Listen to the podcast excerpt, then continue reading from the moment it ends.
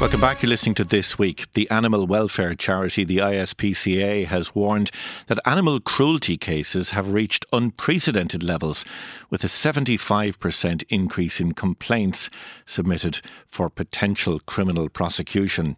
With only nine inspectors countrywide and animal rescues already full, inspectors say that they can now only deal with the most extreme cases of cruelty or neglect.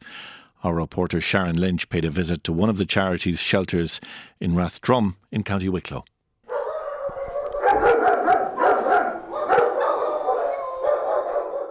As I walk into ISPCA Wicklow, I meet Smith. He was in an emaciated state when he was rescued.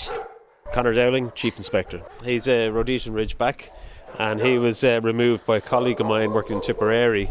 He was emaciated at the time of his removal, living in a yard with all sorts of hazards, broken glass, and all sorts there. Um, extremely difficult person to deal with. My colleague endured a lot of abuse, uh, even with the Gardaí present.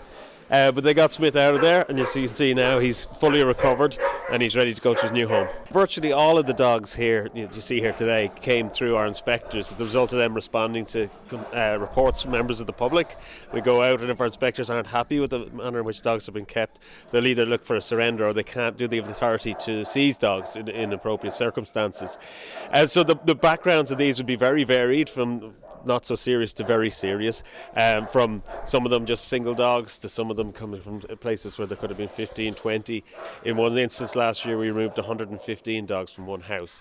So the, the backgrounds are very, very varied. The ISPCA says it's seen a 49% rise in dogs surrendered due to animal welfare concerns between January this year and the end of November last year, compared to the same period in 2022 23. Seizures and surrenders of cats increased by 44% in the same period. Yeah, it's kind of been a perfect storm of, of issues, really. Post pandemic, there was a lot of dogs being produced. There's excess numbers in there. There's some people who are now struggling to cope with the dogs that they took on. That's compounded by a cost of living crisis and inflation that people might be financially uh, struggling to cope as well. And it's also impacting on our rehoming because people who were thinking about getting a dog for years went ahead and did it. Now the, the market is saturated. So all of those factors coming together means that we've got more dogs in the country, more dogs ending up in the hands of the wrong people in larger numbers as well.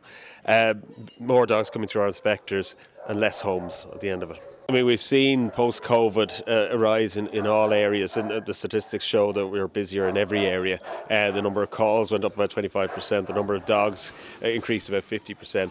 And that's against a backdrop of our inspectors having to be selective about what they can remove because we're so short of space, because our resources are so stretched.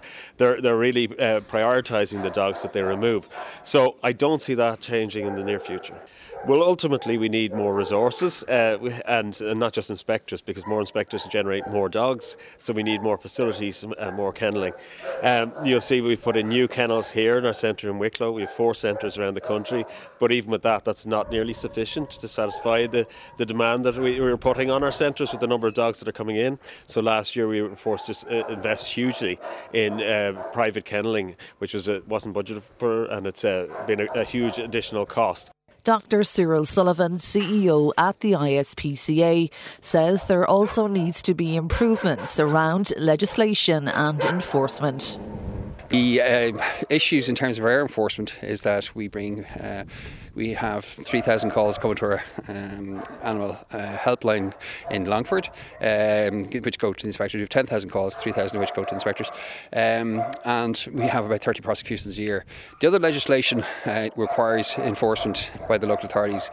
And the issue, I suppose, in terms of if it, um, enforcement doesn't happen on the other piece of legislation, it can fall back on the ISPCA in terms of becoming a cruelty issue. So for the ISPCA, we need to, we, we're working with the authorities in terms of the department department with the local authorities uh, in terms of the um, Control of Dogs group within the local authorities to develop that legislation. We'd like to see uh, significant developments under dog breeder establishments, uh, numbers capped in terms of numbers going into the uh, recognised as, as an establishment because they can be unlimited and that can create significant difficulties for us. Um, we also want to be able to see um, other areas in terms of uh, the standardisation across the local authorities because what we're finding at the moment is that one local authority we might be very interested, another might have it further down its agenda. Um, we, we, want to see enforcement, we want to see uh, integration with other legislation. There are other issues around restricted breeds of dog, and you, you know that needs to be revised. Part of the problem in terms of what we're facing at the moment relates to enforcement and relates to the legislation being developed.